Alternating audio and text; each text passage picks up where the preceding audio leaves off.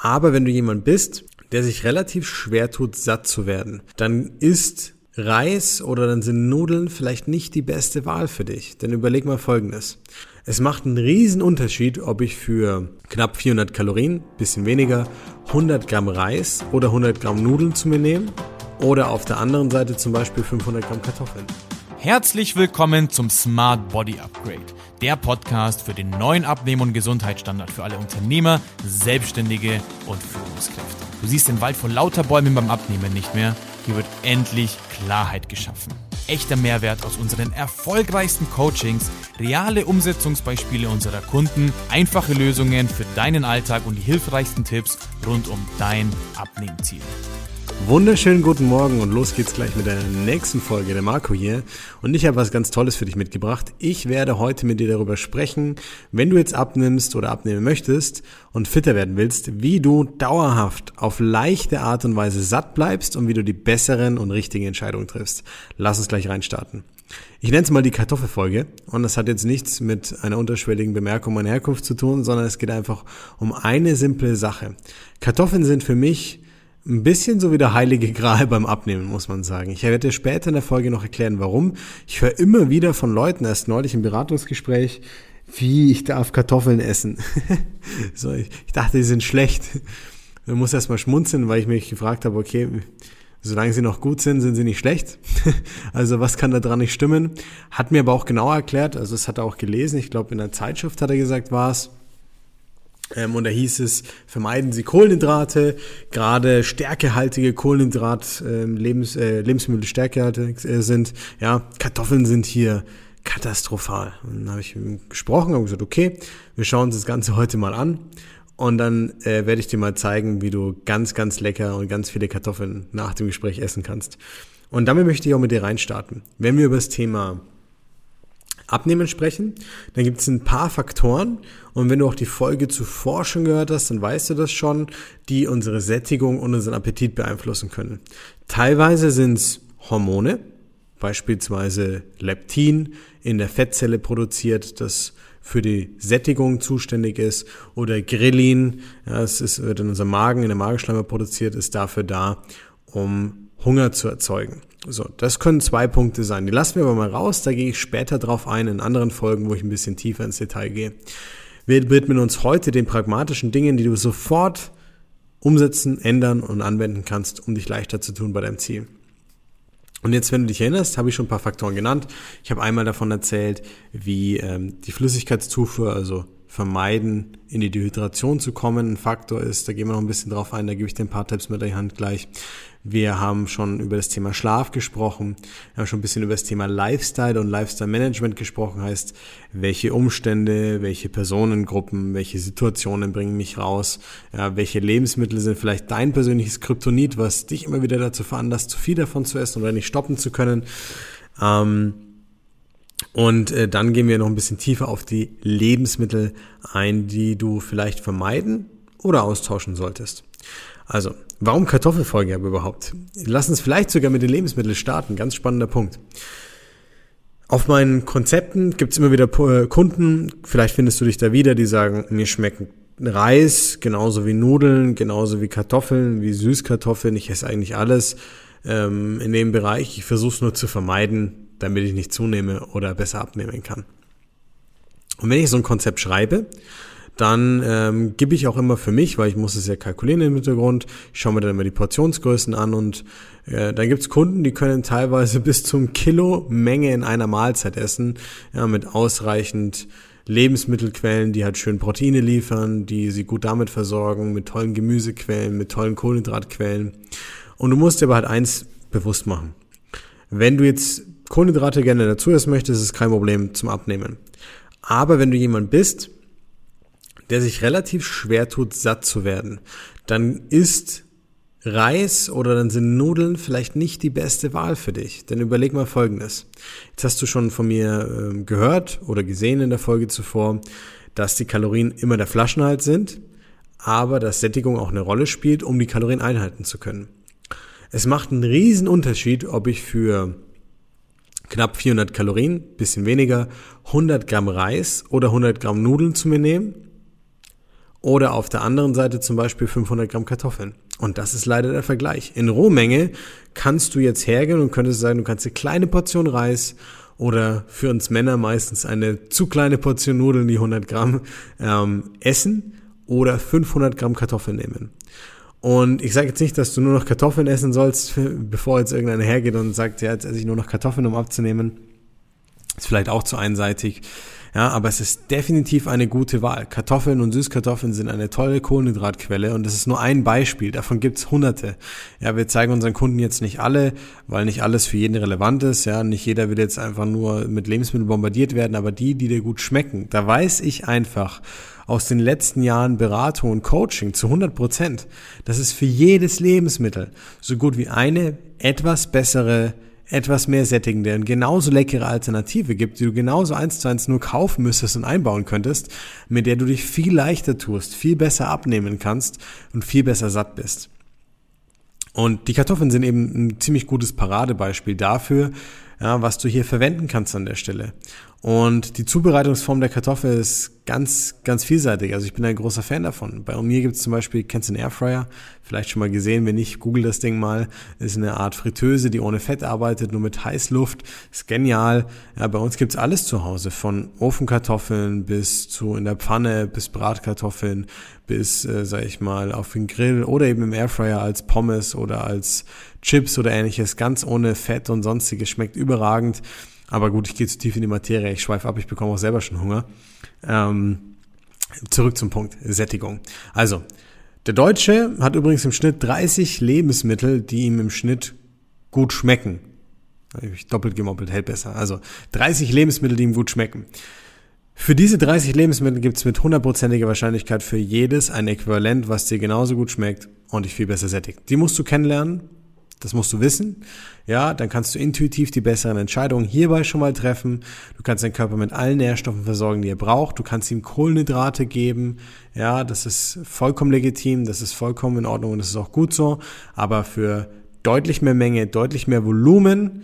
Und das ist ein ganz wichtiger Punkt, den ich noch abschließend zu den Lebensmitteln dir mitgeben möchte. Es gibt einen Faktor, ist ein bisschen wie Kosten-Nutzen, ja.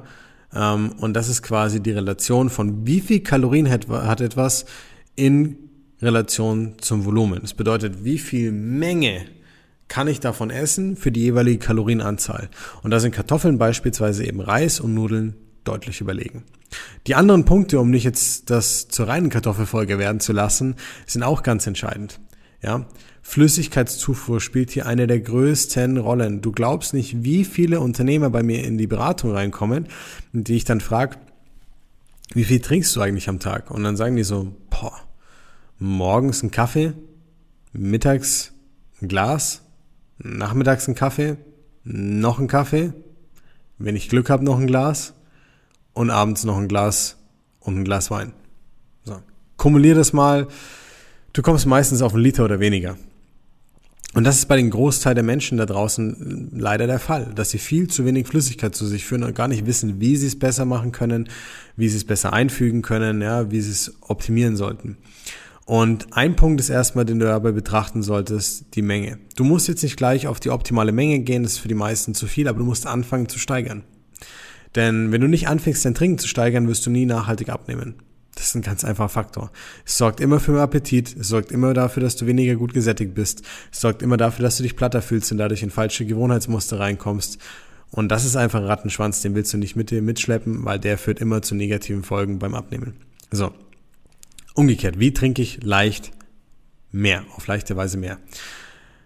Überleg dir erstmal, was du in der Regel zum Trinken heranziehst. Ja, wenn es Heißgetränke sind, bist du limitiert. Ich würde immer was trinken, was du leicht und angenehm runterbekommst.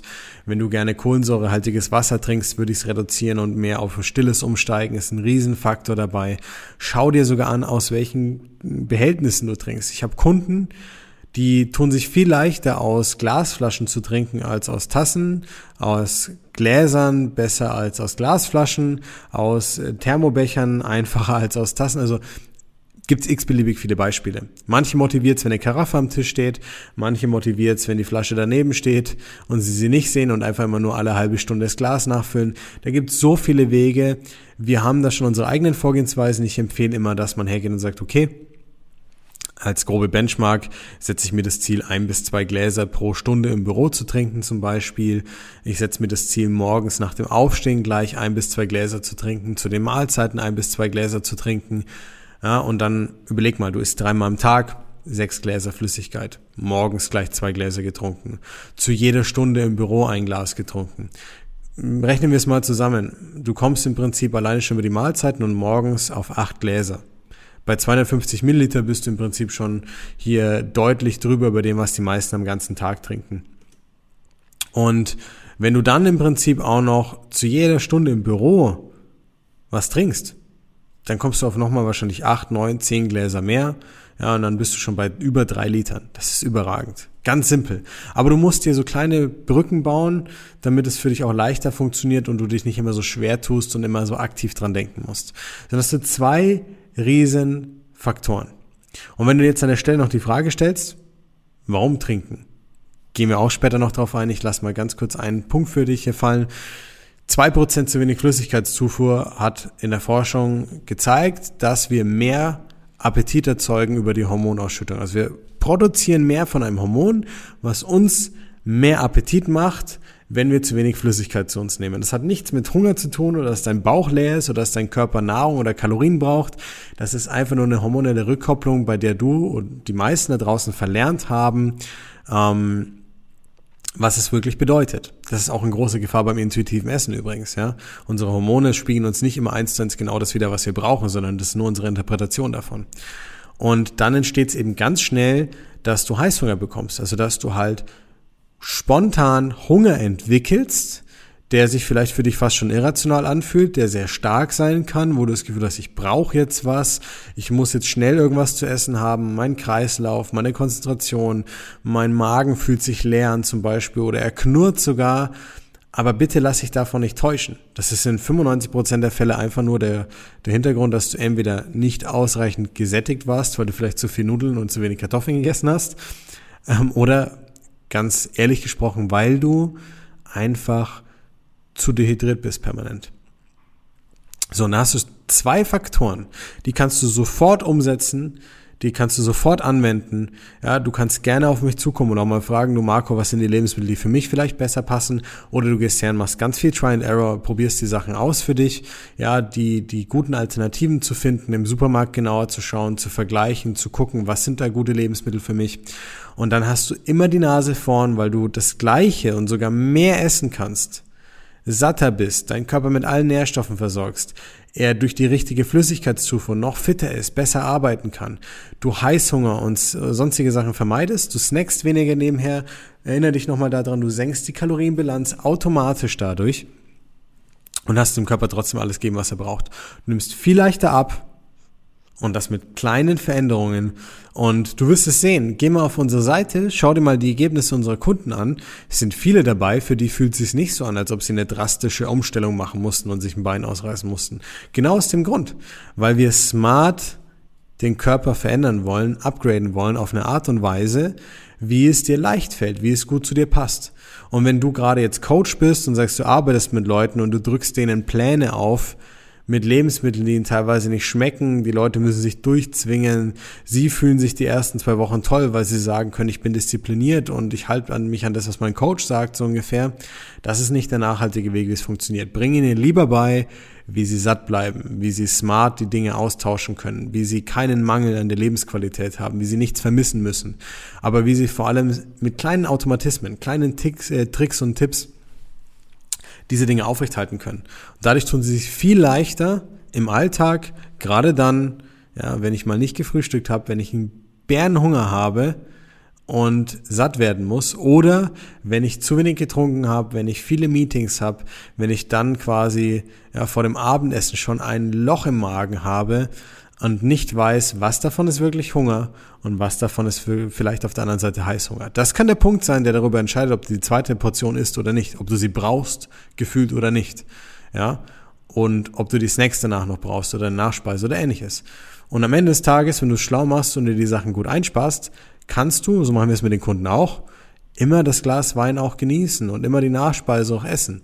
Lieber bleibe ich doch mit den Hauptmahlzeiten schön satt und fühle mich richtig gut und habe dann Spielraum für die ganzen Dinge, die Lebensqualität bedeuten, als dass ich die alle rauswerfen muss, nur weil ich davor nicht smart genug vorgegangen bin.